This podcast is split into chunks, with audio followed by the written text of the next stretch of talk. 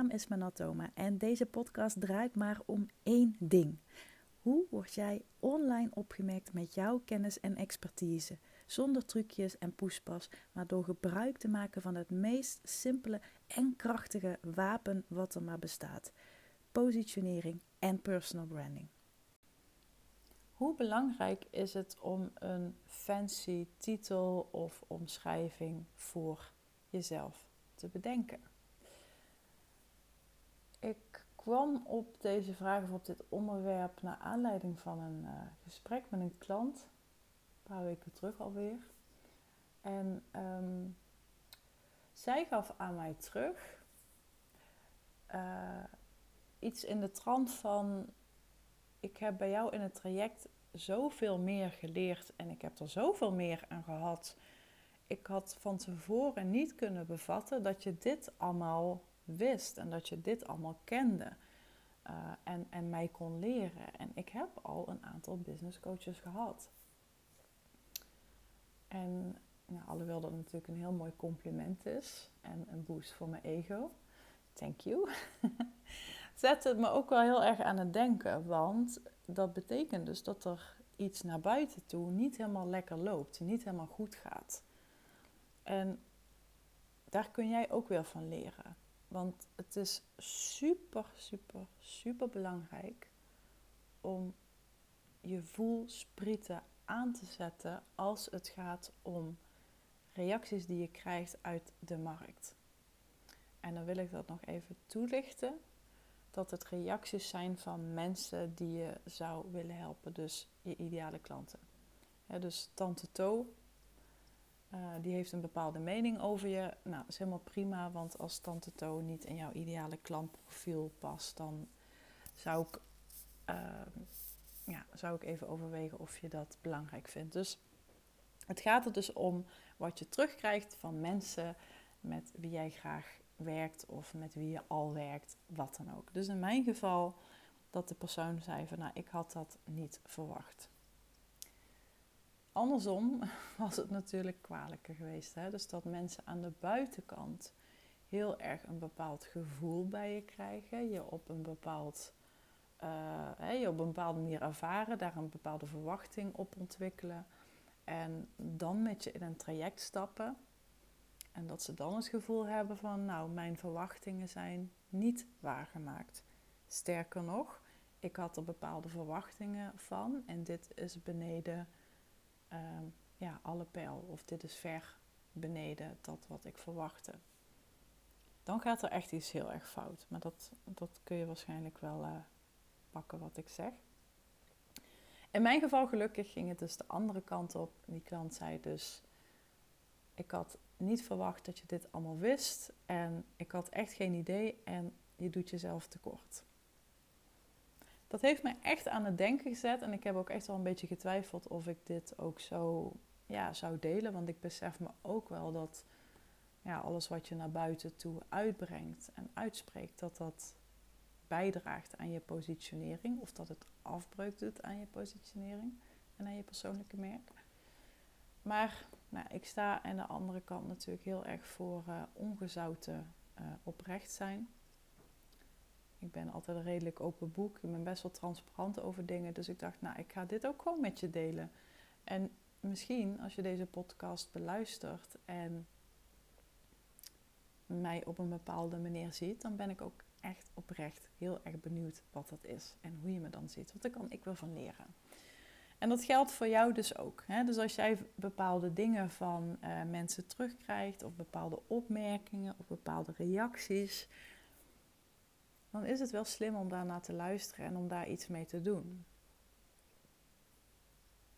Dat is wat ik nu ook doe. Dat is waar ik nu ook mee bezig ben. Ehm, dus ik heb daar natuurlijk heel erg doorgevraagd. Hè. Ik heb die klant wel even daar even aan de, aan de tand gevoeld. en ja, gevraagd van ja, hoe zie je dat dan? En ja, wat is jouw beeld er dan op? En nou, toen sprak ze eigenlijk iets uit wat ik, uh, ja, waar bij mij altijd een beetje een soort van lading op zit. En dat was het feit dat ze me bestempelde tot business coach. en misschien denk je nu, uh, ja, maar wat is daar erg aan? Ja, eigenlijk helemaal niks. Er is helemaal niks erg aan. Ik weet ook niet zo goed waarom dat is. Ik denk dat het heel erg te maken heeft met nou ja, bepaalde meningen die heel vaak online worden gedeeld. Uh, ik kreeg een hele tijd geleden nog een keer iets van Twitter doorgestuurd van iemand die zei: uh, Nou, de online business coaches die worden volledig door het slijk gehaald en gebashed. En um, ja, dat, dat is gewoon iets wat ik echt niet tof vind. En ja, waar ik dus ook het liefste zelf weg van wil blijven. Dus ik, ik kies er dan ook bewust voor om ja, niet, niet dat, dat stempel te pakken, niet dat label te pakken. Maar eigenlijk is het, eigenlijk is het ook je reinste bullshit natuurlijk. Hè? Want in, in, in de platste zin van het woord ja, ben ik natuurlijk ook gewoon een business coach. Ik help je met je aanbod. Ik help je met je boodschap, met je klantsegment, um, met hoe je jezelf online profileert, um, welke woorden je gaat gebruiken. Um, ja, dus in principe, ja, in principe, als je het heel plat slaat, ben ik een business coach. Ja, waarom kies ik er dan toch niet voor? Ja, goede vraag. Nou, ik denk dat het gewoon iets is wat heel erg gehyped is of wordt. Ja, iedereen is tegenwoordig business coach en ik denk dat daar ook een beetje mijn, um, ja, mijn, mijn afkeer vandaan komt. Ja, afkeer is een heel groot woord, maar ik ben er gewoon voorzichtig mee, laat ik het zo zeggen. En tegelijkertijd, terwijl ik dit zeg, besef ik me ook dat het, ja, dat nergens op slaat. Ja, want er zijn inderdaad heel veel business coaches, ja, en daar zit troep tussen, ongetwijfeld. Maar er zijn ook heel veel kappers in Nederland. En daar hoor je niemand over. En ja, ik snap ook wel, uh, je hebt een kappersdiploma. En voor een coach te worden hoef je niet per se een diploma te hebben. Althans, ja, het hangt er weer een beetje van af wat je, wat je doet. Maar ja, wat is dat dan toch? Hè? Dat, dat er heel veel kappers zijn en dat, dat, ja, dat, dat je daar nooit iemand over hoort. Maar over die Explosie aan Business Coaches, waar je ook veel over hoort en leest, daar hebben heel veel mensen een mening over. En ik denk dat ik dat gewoon lastig vind, dat het vaak een, een iets wat negatievere mening is en dat ik mezelf daarmee niet wil associëren.